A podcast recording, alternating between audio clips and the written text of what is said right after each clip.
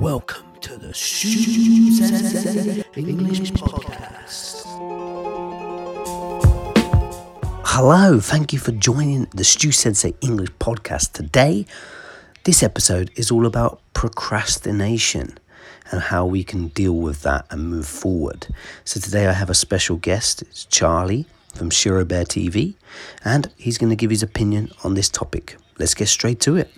So someone did mention earlier, uh, how do I stop pro- procrastinating? Procrastinating is a tough one because that, that, that, that can be, it can be, I mean, it can be, a, I mean, it could be down to that person's personality. Like some people just tend to procrastinate in various things in their life, but I just say, just do it, guys. You know, like, um, um, you know, don't say I'm going to do it tomorrow. I'm going to do the following. Just, just when you want to study English, don't do loads of you know um, studying. Just do a little bit on a daily basis. I told my students, if you can't do an hour or 30 minutes a day, that's fine. Do five minutes. Do one, two, um, you know, new vocabularies on, on a daily basis.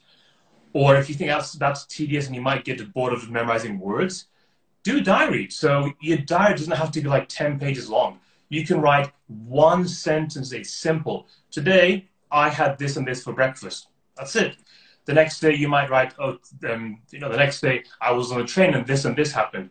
And after a week, you got seven or eight sentences, right? And then if you're um, up for it, you can do more than one. You can write two or three, but it doesn't have to be, you know, like huge amounts. Of, you, you don't have to invest huge amounts time. Sure, if you can invest more time, you'll see quicker, better results. But you know, that's life. We're all busy, and um, I think again, if you want to um, stay motivated for the long haul, for the lo- I just recommend doing small chunks on a daily basis. And that's it for this session.